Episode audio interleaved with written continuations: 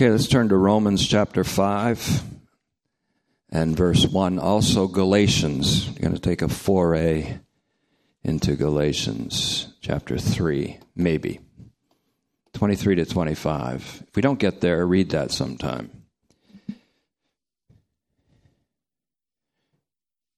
Don't forget, we want to make somebody's day this year, Christmas Day, 2018 Treasures for Children, still ongoing until next Sunday. And we're collecting new toys for the New Kensington branch of the Salvation Army. We've been doing this every year, it's greatly rewarding. More blessed to give than to receive, as we have heard from our Lord. And no guns or knives toy guns or knives or real guns or knives. No, none of that.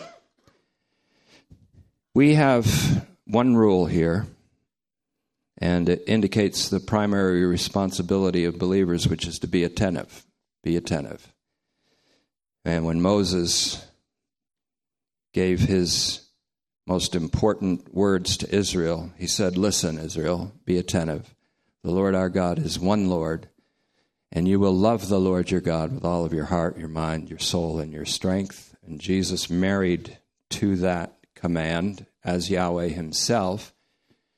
And love your neighbor as yourself from Leviticus 19, 18. So it's this twin rule that encompasses our entire responsibility that begins with attentiveness and ends with love by the gift of the Holy Spirit, of course.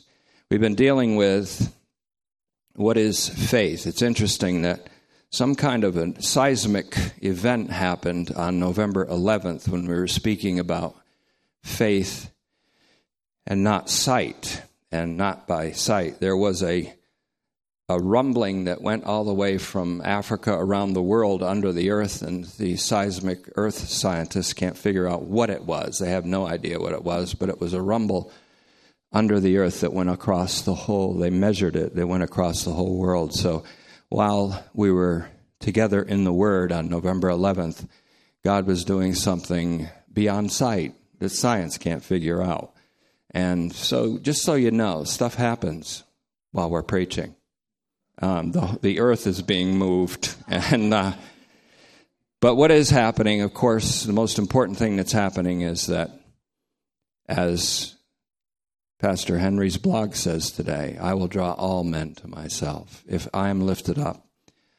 He didn't say, I maybe I will. He said, I will. I will draw all. And all doesn't just mean all humanity, but it means all created reality will be drawn to him. And in one sense, it already has. We've been dealing with the idea of what is faith. The first part, faith as perception, as a means of perception. The second part, Jesus Christ and our participation with Him, participation with Jesus Christ's own faithfulness. This is the apex of the message. And the third part, Jesus Christ Himself. Faith is Jesus Christ Himself and the death that He executed in perfect, faithful obedience to God the Father. Our justification is rooted in His obedience, His faithful obedience, which culminated in, climaxed in, his faithful death for our sins. Now, Paul inherited a Christian traditional gospel. Of course, he spent a fortnight with Peter. That's the British way of saying two weeks. Two weeks are around 15 days with Peter. And Paul inherited a Christian traditional gospel. And he never departed from that, although his, his gospel dealt with stunning implications of the traditional gospel. It involves the announcement that Christ died for our sins, was buried, and arose from the dead on the third day. He says this in 1 Corinthians 15, and he said it's what we have received. The tradition, paradidomi, handed over, paralambano, received. Tradition handed over, tradition received. Each of these three aspects of one event, the Christ event, happened according to the prophetic writings, according to the scriptures. They're rooted in the scriptures. Isaiah 53 is usually put forth, as we've seen, as a primary evidence of this the death of Messiah and his burial, and with the rich man and his, his resurrection, and even his ascension on high. Paul's gospel, however, that gospel that he calls my gospel in Romans 2:16 and again in Romans 16:25 and 26, though never deviating from the indispensable facts of the gospel that he outlines in 1 Corinthians 15 3 and 4, his gospel brings out previously unimagined implications of those essential features. None of the staggering implications of Christ's death, burial, and resurrection stray ever. They never stray or go away from the knowledge of Jesus Christ and Him crucified. 1 Corinthians 2 2. This is a phrase, incidentally, that encompasses Christ's death and His resurrection. Jesus Christ and this one as crucified, literally in 1 Corinthians 2 2, means that the crucified Christ is the resurrected Christ, and the resurrected Christ is the Christ who was crucified. The crucified is a proper title for Jesus because his crucifixion itself is a theophany, the appearance of God, the visible manifestation of God who is love, is Jesus Christ and him crucified. There is no greater manifestation or theophany or appearance of God than that. And that will be made evident to all in his coming, his parousia. The appearance and public manifestation of God as love. Unconditional, unrestricted love, bringing uncontingent grace by which we are saved. The perfect tense of the word starao, which is what it means to be crucified, starao, the perfect tense of starao not only conveys completed action, but perpetually ongoing results in the present. Jesus Christ is not only to be seen and perceived as risen and alive, but as one who was dead and who is now living. Revelation 118. As one, now let's call it the one, the one whose death was of the most shameful and horrific kind, called the death of the cross, but whose death was also the culmination of an act of obedience to God's saving will. For God is not willing that any should perish on the negative, and God is willing that all be saved on the positive. First Timothy 2, 3, and 4 in connection with 2 Peter 3, 8, and 9. The idea here is that the participle, which has great meaning here, the participle form of the word crucify, starao, the participle has a remarkable versatility to it. It functions as a noun, as an adjective, and as a verb. Crucified, then, is as much of an identifier of Jesus as Christ. It's a, it is as proper to say Jesus crucified as it is to say Jesus Christ. That is his title. Crucified, then, is as much of an identifier of Jesus as Christ is. God's Messiah is a crucified Messiah whom God raised from the dead. The resurrection, though not mentioned in the term Christ crucified, is presumed, it's presupposed, and of course, it is the reality of our time right now. This is significant. In fact, in John's Gospel, where we began here way back in 2010, John's Gospel, because, for example, God is said to have sent his eternal begotten, his eternally begotten Son into the world. The word starao means passive, it's a passive voice. He received the action of being crucified, but he did so willingly. God's Messiah is a crucified Messiah whom God raised from the dead and elevated on high. And so, he did this that the world may be saved through him. John's Gospel, in fact, the first theme that I dealt with really in total in our moving into this building is that God is said to have sent his eternally begotten Son into the world so that through him the world would be saved. John 3:16 to 17. In fact, this has occurred through his crucifixion and death, followed by his burial, his resurrection on the third day, and his elevation to the right side of the enthroned God. Hebrews 1 3b is straightforward. This is all introduction. Hebrews 1 3b. After having accomplished purification of sins, that's all sins of all volitional creatures of all time. That's what that means.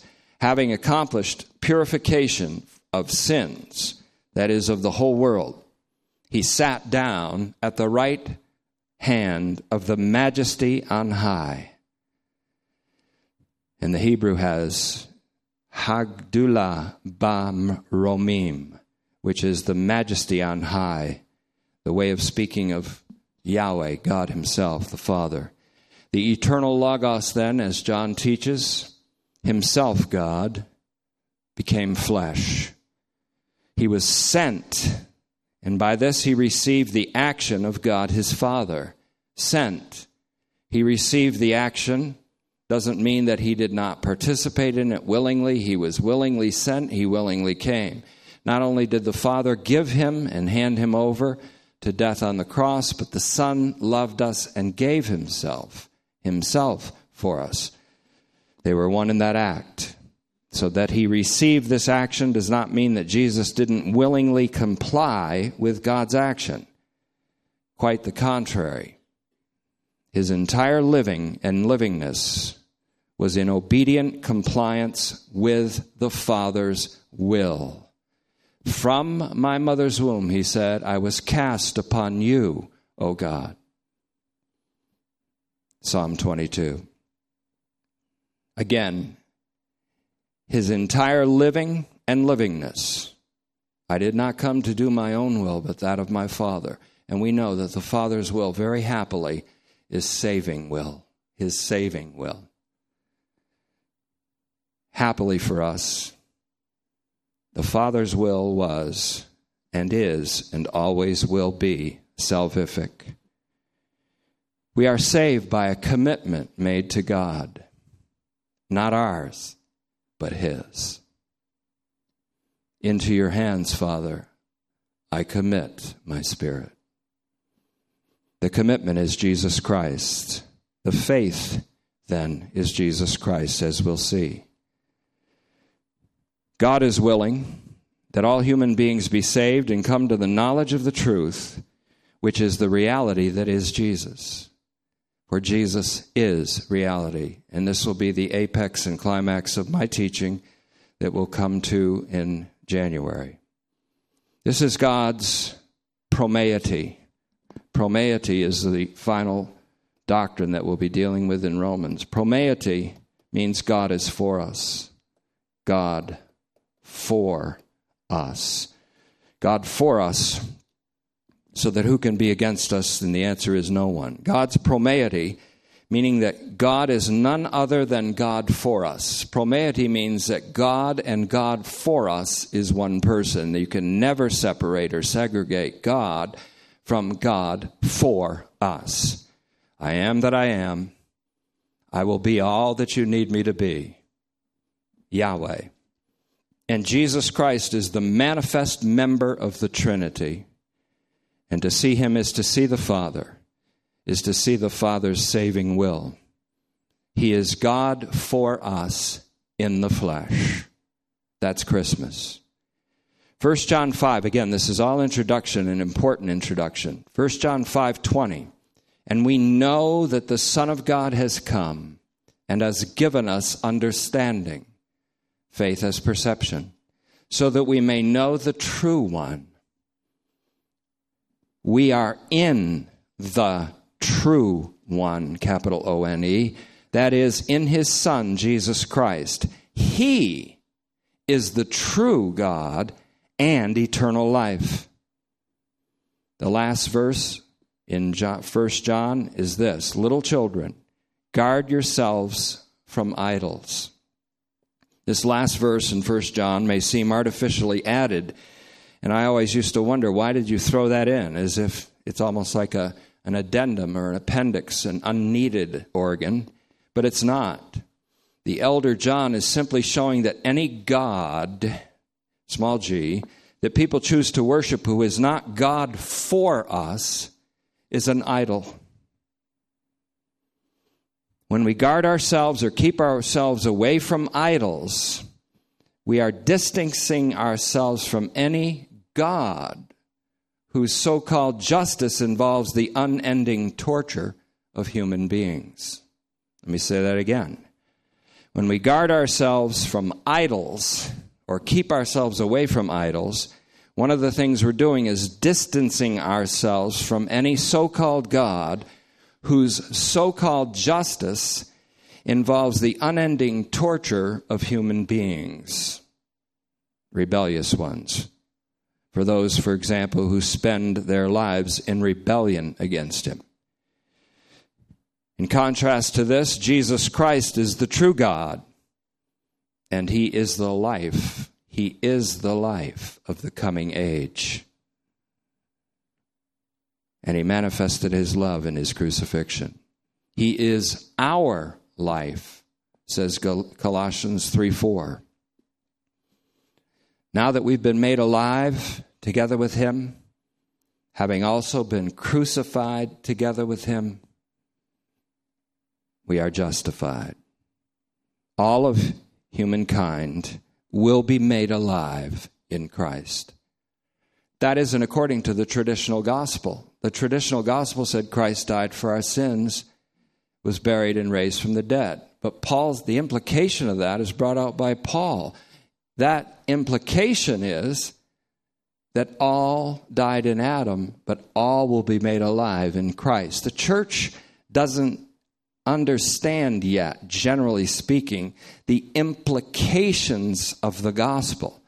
The implication, if Christ died, and he did, Christ died for our sins, basic fact of the gospel. But for Paul, that meant if one died, then all died. And henceforth, the love of Christ controls me. There are millions of Christians who know the traditional gospel, but the love of Christ doesn't control them. And it can't until we recognize that one died for all, therefore all died. And when all died, all were justified. And when Christ raised, all were raised. The accomplished act of God for salvation. Jesus Christ is our life. And we've been made alive with him while we were dead in trespasses and sins all of humankind will be made alive in Christ. You only have to take 1 Corinthians 15, 3 and 4 and jump over to 15, 22 and see just one of the astonishing implications of the gospel, Paul's gospel. Christians have the gospel across this world today. We have the gospel, the traditional gospel. But do we and have we yet laid hold of the unimaginable implications of it? That's what the church seems to be resistant against. I know I was. God is able to convince, and He convinced me. That's why I think that the nutcracker is very Christmassy, because I'm the nut and He's the one that cracked me. So.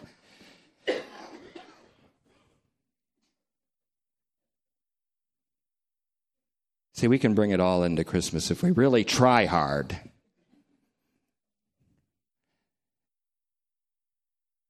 But right now, right now, you who are seated here, or you who are listening to this message on a Tuesday in your den or your parlor. Love that word. In your car on a Friday or in the bath on a Saturday night, which is when you take your bath. You have already been made alive together with Christ by the action of God the Holy Spirit. Thought I'd let you know that. You've been saved by grace on the basis of the faithful death of Jesus crucified. Faithful death is kind of a strange word, needs to be unfurled like a flag, a banner. This is God's gift to you, just as faith to perceive this reality, the reality that is Jesus, and to participate in his fidelity, his life, his livingness, is also a gift. So, we're justified on the basis of Messiah's fidelity, in which we participate by God's grace. Our justification, which is that catchword in Romans and Galatians, is our participation in Christ's death. Because no one living can be justified in God's sight. So all died when Christ died. We were crucified with Christ. The faithfulness of Christ, then, is our gift from God. This is God's gift to you. Just as faith to perceive this reality and to participate in Christ's Messiah's, the Messiah's fidelity, is a gift. Our justification, then, again, is our participation with Christ's death, burial, and resurrection life. The faithfulness of Christ is also our faithfulness. His death, our death. His life, our life. And when we experience His coming, we will be like Him. Because Colossians 3 4 says, And when Christ, who is our life, appears, we will appear with Him in glory. He is our life. This appearing with Christ in glory isn't what is known as the rapture, by which a few million or billion people are caught away from this world. That's not going to happen. This is speaking of the glorification of the entire universe in the parousia, the coming of Christ, the universal cosmos wide appearance of Jesus crucified, and that's a glorification in which we are all caught up harpazo, caught up, swept up into bodily resurrection, as the whole universe is transfigured and transformed in his appearance, rooted in the cross. The whole of creation and all of humanity in all of its times, eras, and epochs will be savingly and gloriously summed up in Jesus. This is the implication of Christ dying for our sins being buried, and on the third day being raised from the dead. We have the facts of the gospel. Let's understand the unimaginable implications. That's Paul's gospel. So his faithful death, executed in the obedience of one Jesus Christ to the Father's saving will, was a justifying death a death by which all that is wrong, or ever was wrong, or ever will be wrong, will be righted. It is through Jesus Christ and Him crucified that the world is, in fact and in reality, saved. Now, the upshot of all this for our present mini series called What is Faith is that in many crucial passages in Paul, faith is Christ Himself another word for Christ himself. That is, Jesus as a person and Jesus as an event. In 1 Corinthians 1:23, for example, Paul and his associates preach Christ crucified. I'm an associate with Paul in this. I preach Christ crucified. So do all of us. But in Galatians 1:23, Paul preaches the faith, he said, that he once sought to destroy. They, the churches, only heard that I preached the faith that I once tried to destroy. In 1 Corinthians 1:23, we preach a crucified Christ. We preach Christ and him crucified. In Galatians 1:23, I preach the faith that I once attempted to destroy. We can put faith over in 1 Corinthians 123 and Christ over in Galatians 123. I preach faith that I once tried to destroy. I preach the Christ that I once tried to destroy, that I once persecuted. Paul preaches Christ crucified. Paul preaches the faith. The faith in this case, then, that Paul preaches is Christ crucified. The death of Christ for sins is traditionally passed on to all Christians, including Paul. It's Christ's faithful death, which means a death to which he willingly submitted in order to annihilate sin. Death for sins, plural, means that when he annihilated or put away sin, singular, he annihilated or put away or obliterated into nothingness all of our collusions with sin, our willful collusions with sin, our sins by omission or sins by commission, as people like to say it in tradition. It's a death that he willingly submitted to in order to annihilate sin, capital S I N, which is a cosmic adverse power, according to Paul's hamartiology and thereby he vaporized all sins committed in collusion with sin. All sins, small s i n s, committed in collusion with or in cooperation with sin. Faith then is Jesus Christ and him crucified. Now this is where I want to take you to a, where X marks the spot. Galatians 3:23 to 25. This is not introduction. This is second gear. Galatians 3:25 X marks the spot. And by X I don't mean X, I mean key, the Greek capital letter key. Looks like this small case. Christos begins with that's why some people say Xmas. It's okay to say Xmas if you mean the key, speaking of Christ. But Christos, X marks the spot. It looks like an English X, but it's the Greek letter chi, which is essentially a C. So we have C H R I S T S, R I S T O S. The X marks the spot. Now, there is in the structure of writing, and this takes either some ingenious turns by the, the writer or the Holy Spirit does it himself. There's a thing called chiasmos. That's spelled wrong. Chiasmos.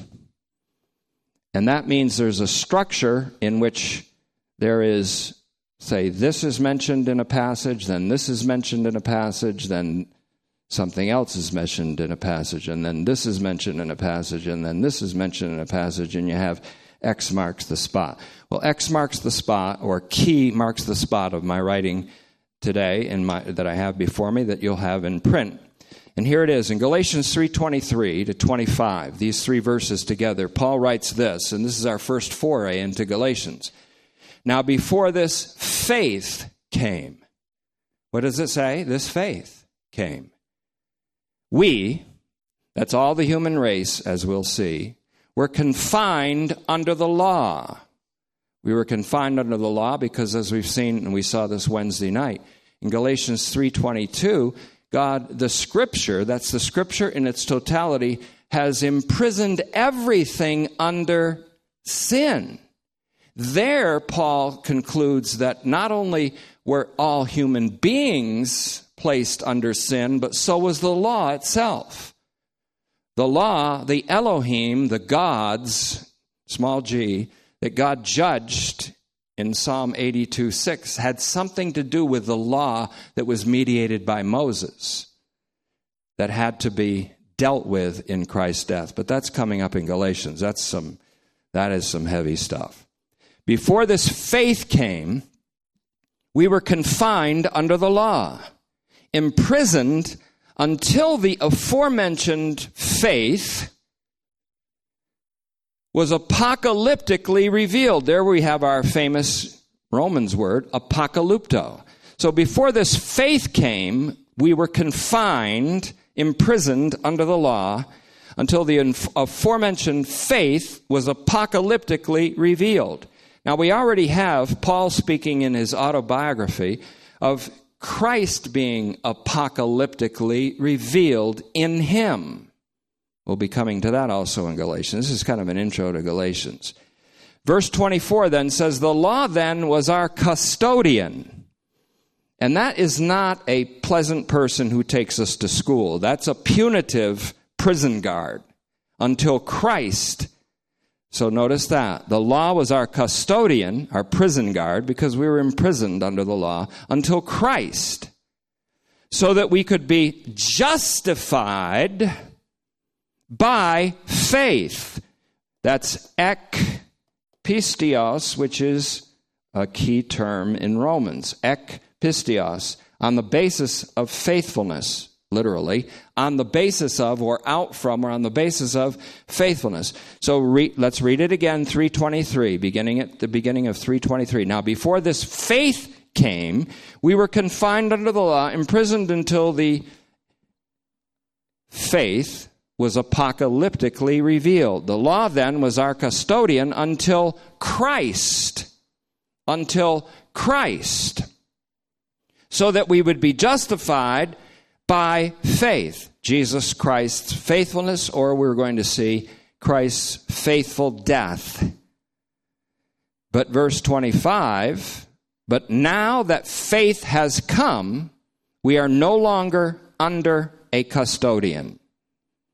Now, we can literally interchange faith and Christ here, and I mean literally, literally interchange faith and Christ in this passage. Faith equals Christ. Christ equals faith in this passage. Let's read it again here without commentary.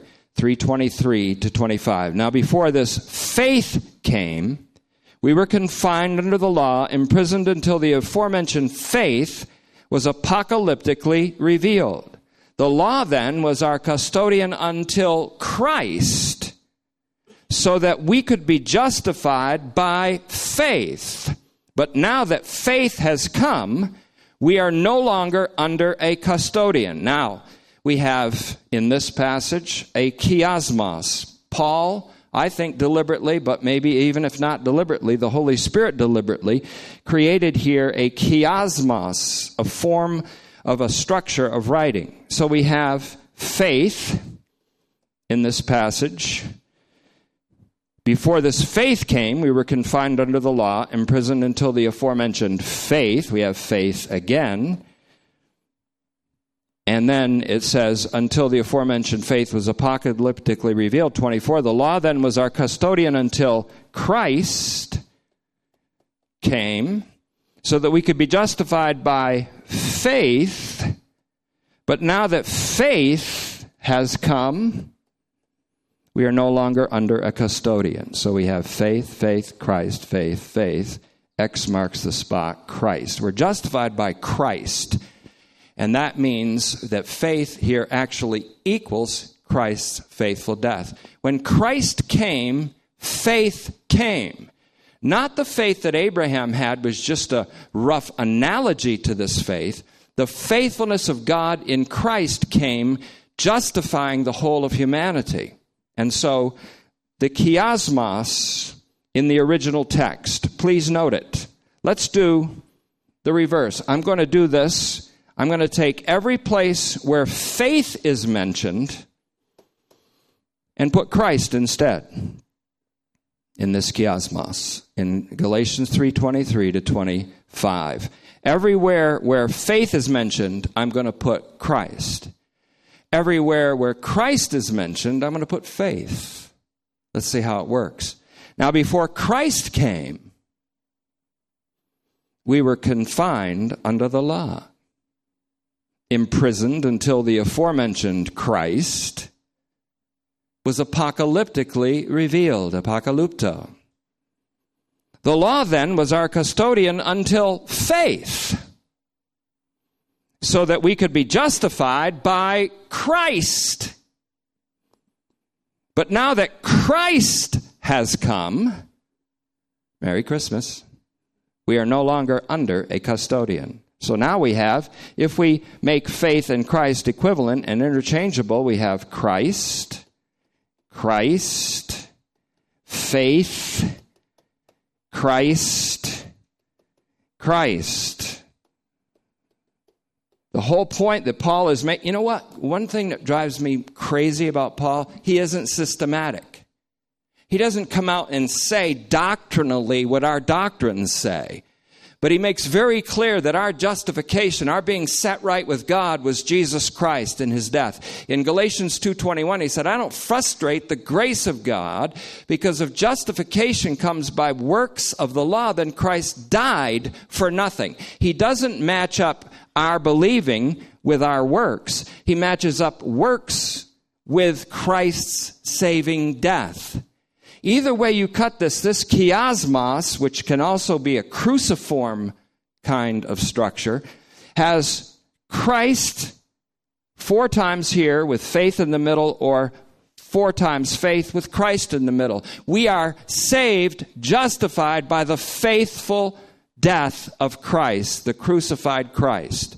So the chiasmos in the original text is faith, faith, Christ, faith, faith. But the chiasmos in the modified text, in which we put faith for Christ, it still works. In fact, it brilliantly works. Christ, Christ, faith, Christ, Christ. Therefore, what does Galatians have to do with Romans? Galatians was written before Romans, which shows that Paul already fought this battle and stood strong. And there will be a time when you may have to stand strong at a critical moment in life, if Paul hadn't stood strong against those who came from James and the apparent pillars of the church in Jerusalem, and had bowed, if he had bowed to the pressure of the false brethren, who only saw Christ's death as a kind of auxiliary to the works of the law, if Paul hadn't stood and made Christ be everything, instead of marginalized over here like religion does, then we wouldn't have the truth of the gospel with us today. He said, I didn't give them room, not even for an hour, which means not even at all, so that the truth of the gospel might remain for you today. So, please note this it's a beautiful thing to look at in the Greek text. Before this faith came, before this Christ came. We were confined under the law. Before the aforementioned faith was apocalyptically, how do you apocalyptically reveal faith unless it's personified in a person? Jesus Christ. So, what does this do when Galatians, where Paul already fought this war, he comes to Rome, he writes to Rome having already won this war, and he takes on an opponent there, a very powerful teacher. And this may have its roots in the writings of the Dead Sea Scrolls in the Qumran community of the Dead Sea area, the Dead Sea desert, where they had a featured character in all their writings called the teacher, capital T, of righteousness. And they had idealized this teacher of righteousness. And Paul took on this whole justification by the works of the law and in doing so took on the whole justification by our act of human believing and made it justification by the faithful execution of God's will by Jesus Christ, his obedience to the extent of death by crucifixion. Don't we realize that the obedience of Christ and his commitment to the Father is the saving grace of all? Think of it. If you don't commit your life to Jesus, you're going to hell. Now, I'm not, I, I, I don't, I'm not maligning people who say that because they have the traditional gospel, they haven't seen the implications. For 40 years, I have done nothing but preach this Christ who died for our sins, was buried, and rose from the dead. But at the close of those 40 years, toward the close, the last seven of those 40 years, I began to see the implications of that gospel, which is what Paul called my gospel. He had to go to Jerusalem. He didn't have to, he went by a revelation to meet with the pillars there, the, re, the dignitaries who at that time were James, the Lord's brother, Peter, whom he respected above all and spent two weeks with, James, he nodded at in a hall, and John, not John, the beloved disciple, but John, the brother of James of Zebedee. And so they were, Paul wasn't mocking him at all. And, and I thought he was, but he, he wasn't being ironic. He was saying the dignitaries, these men who deserve dignity because they had a relationship with Christ before his crucifixion and death and resurrection. They had a pre Easter relationship with Jesus Christ. My relationship with Jesus Christ began post Easter, he said. Once I knew Christ only after the flesh, but now I know him that way no more. There's implications about this, he says. And the implication goes as far as 1 Corinthians 15 28. There'll be a time when God will be all and in all. That's an implication. Why? Well, I don't want to ask why because I don't know why. But the traditional gospel right now, being held by multiple millions, maybe even billions of Christians, it's time for us to see the implications of that, or the church is just going to die on the vine and have no effect to the next generation. No effect on it at all.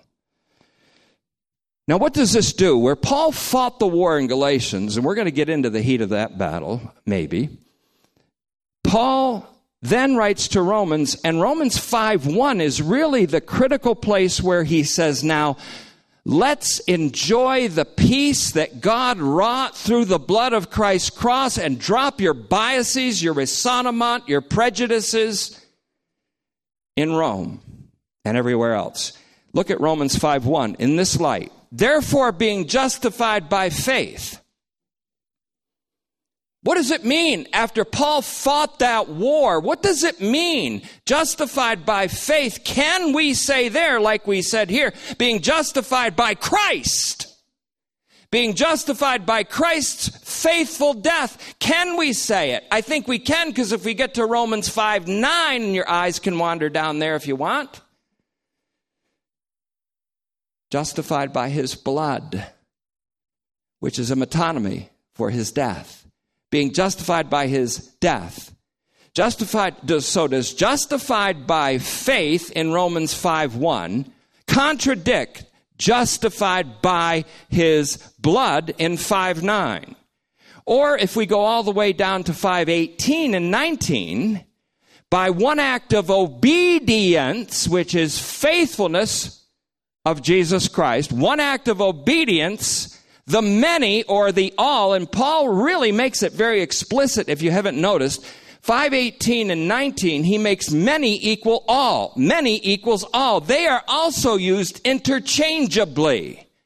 By the act of the disobedience of the one man Adam, protos Adam, all were condemned. By the act of obedience of the eschatos Adam, the second man, the Lord from heaven, all, the many equals all, were given justifying life. Can we say and have it be legit? Is it too legit to quit? That in Romans 5 1, therefore being justified by faith, ek pisteos, which goes back to Romans 1 17, on the basis of Christ's faithfulness or Christ's faithful death, or can we even say being justified by Jesus Christ? Let us enjoy peace together. We have it, that's a given. We have this peace. Let's go enjoy it, peace together, harmony together. Instead of fighting, well, we're Jews and we're circumcised, and you Gentiles have to be circumcised and follow the law, even though Jesus Christ died for your past sins.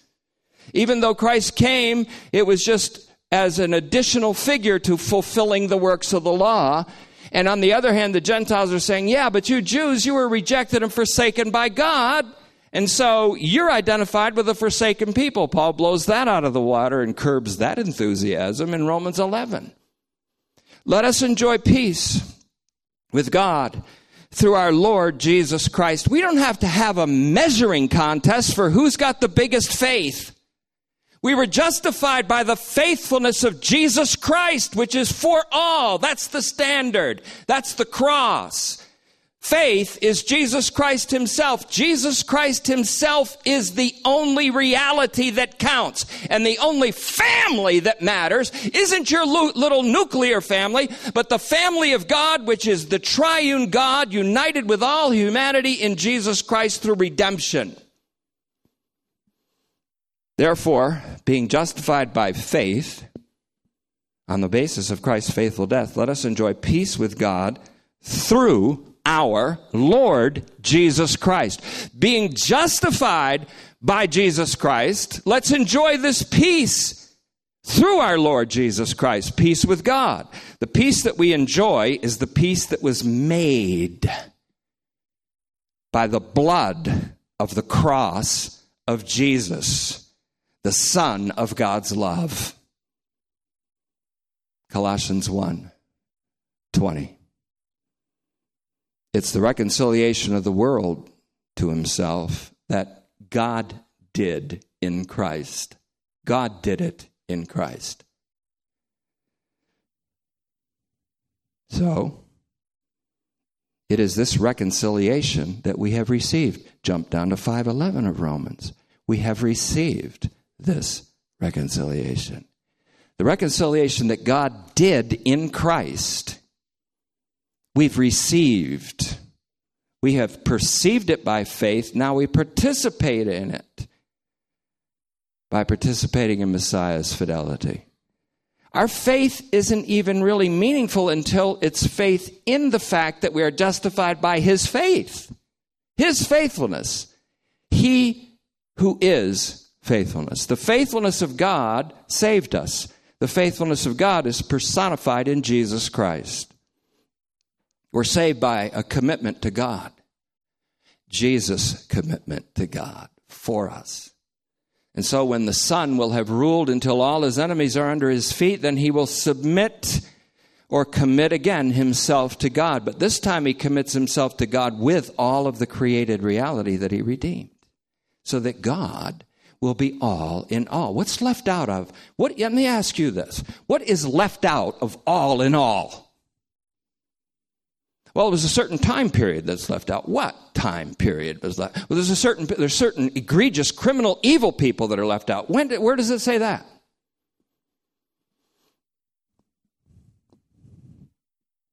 Question, as I said Wednesday night, that I was asked why didn't Jesus say to the other thief on the cross, Today you'll be with me in paradise? My answer is, Why did he have to? He was talking to one guy. One guy said, Remember me, Jesus, remember me when you come into your kingdom. Jesus said, That's easy. You'll be there this afternoon, later this evening, before the sun goes down.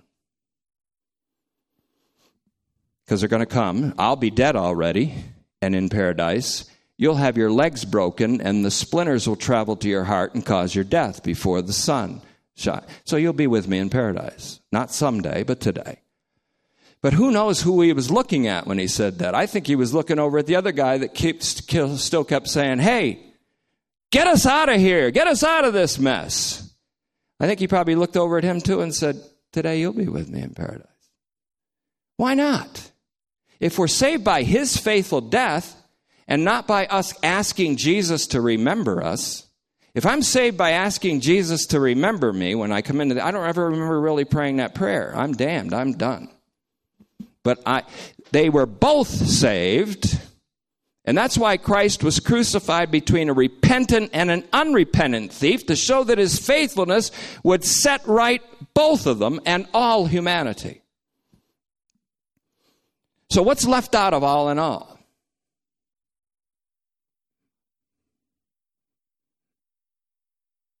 Jesus Christ is our peace. He made all tribes and families and groups, once divided by cultures, ideologies, etc., into one new humanity. You can call it this if you want one new family. Family is everything. You heard that lately? I've heard it so much I almost upchucked. Family is everything. I'll tell you what, family is everything. If by that you mean the family of the triune God, into whom all of humanity is subsumed in Jesus Christ. If you want if that's what you mean, then family is everything. If that's not what you mean, then you've got an idol called family. And perhaps even a familial spirit. See, in the course of our action here, I happen to be a iconoclast. I'm exposing hidden idols, like when people worship the Bible as a, an idol, bibliolatry, or when people worship family as an idol, or when people worship ego.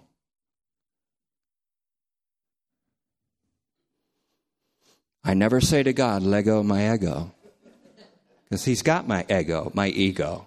He he got me. He apprehended me. My whole life then is to apprehend the one who laid hold of me. So I'm never going to ask God, let go my ego. My ego was crucified with Christ. Ego. That's how you pronounce ego in the Greek. Anyways, we enjoy this peace, this messianic livingness, when we perceive by faith. We enjoy this peace when we perceive by faith that we are justified by Messiah's faithfulness.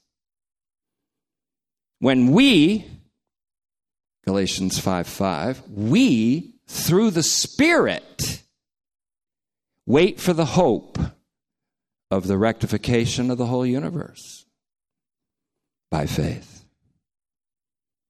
Remember that the saying of Bloody Bill when he comes up upon Josey Wales, his wife was raped, his children were murdered, his house was burned down. He quotes Job in the where God gives and he takes away. And then Bloody Bill rides up. And he says to Josey Wales, Them redlegs did that, didn't they? And he said, Yeah. And he says, Well, we're going up to Kansas and set things right. Josey said, I'll be coming with you. That's exactly what God, bloody, the bloody Christ, has said. We're going to go down there and set things right. Everything will be set right so that when all is said and done, everything will be all right. So, in closing, we, through the Spirit, Paul said, wait for the hope of the rectification of the universe by faith. While we wait, we walk in a newness of life, in a new rule, by a new rule. A newness of life joined to the crucified one, as those who were crucified with him and raised with him. The marks on us are not made by ritual circumcision we bear, as it were, the marks of the crucified, by whose blood we were justified, and in whose life we are being saved from the evil age, from sin's dominion, and from the fear of death. After all, why fear death if we died and our lives are hid with Christ in God? The implications of Paul's gospel then are properly summed up at the heart of the center of Romans, namely Romans 8:31. Let's look there as we close. While you're turning, as I said Wednesday, I have I thought I had 7 verses left to translate in Romans. I only have I have actually 17 verses. When I finish translating all of Romans, which I have, I'm going to do a greatly expanded paraphrase of Romans and then read it here in our means we're going to go from Romans 1 1 to 16 27 in a series of readings. So we've been from the right to the center, from the left to the center, and we're messing up. We're dealing with the whole center in kind of a jumbled, seemingly a seemingly jumbled warfare mess. But at the end, I'm going to go all the way from Romans 1 1 through 1627 in an expanded translation. In that translation, I will put down in brackets who's doing the talking. When the teacher intercedes and intervenes, when Paul responds to the objection of the teacher, when Paul gives us a speech in character like Romans 7, verses 7 through 25. It's all going to be notated so that you'll get the point and the objections and the fielding of the objections by Paul. We'll have a greatly expanded paraphrase translation so that you'll get the whole gist of Romans. And what will happen, I guarantee this will happen. When they expounded the scriptures and gave the sense, the people went out rejoicing because the joy of the Lord was their strength. The kingdom of God is righteousness being set right by Christ's faithful death. Peace, the resultant livingness after that, and joy in the Holy Spirit. What can we say against these things, then, Paul says? He finally gets to the point where, what objection have you got now? And then the answer is nothing. That's the point of what he's talking about here in Romans 8:31. What can we say against these things? Nothing.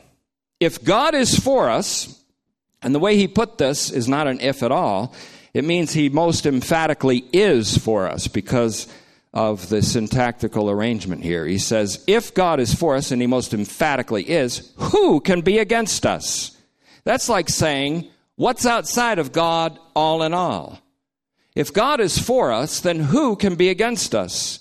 Since indeed God did not spare his very own son, but freely handed him over for us all, how will he not with him freely grant us all things? And that means the universe as our inheritance, among other things. That's an implication of the traditional gospel. Now, what do you want to do?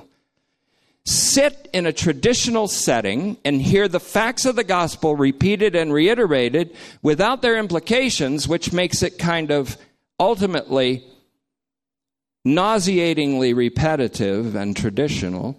Or do you want to really go for the implications of it that are unimaginable, stunning, staggering, life transforming, universe transfiguring? I'll go with the implications of the facts while never straying from the facts. Thank you, Father, for this opportunity. I am grateful, Father, when I see these things.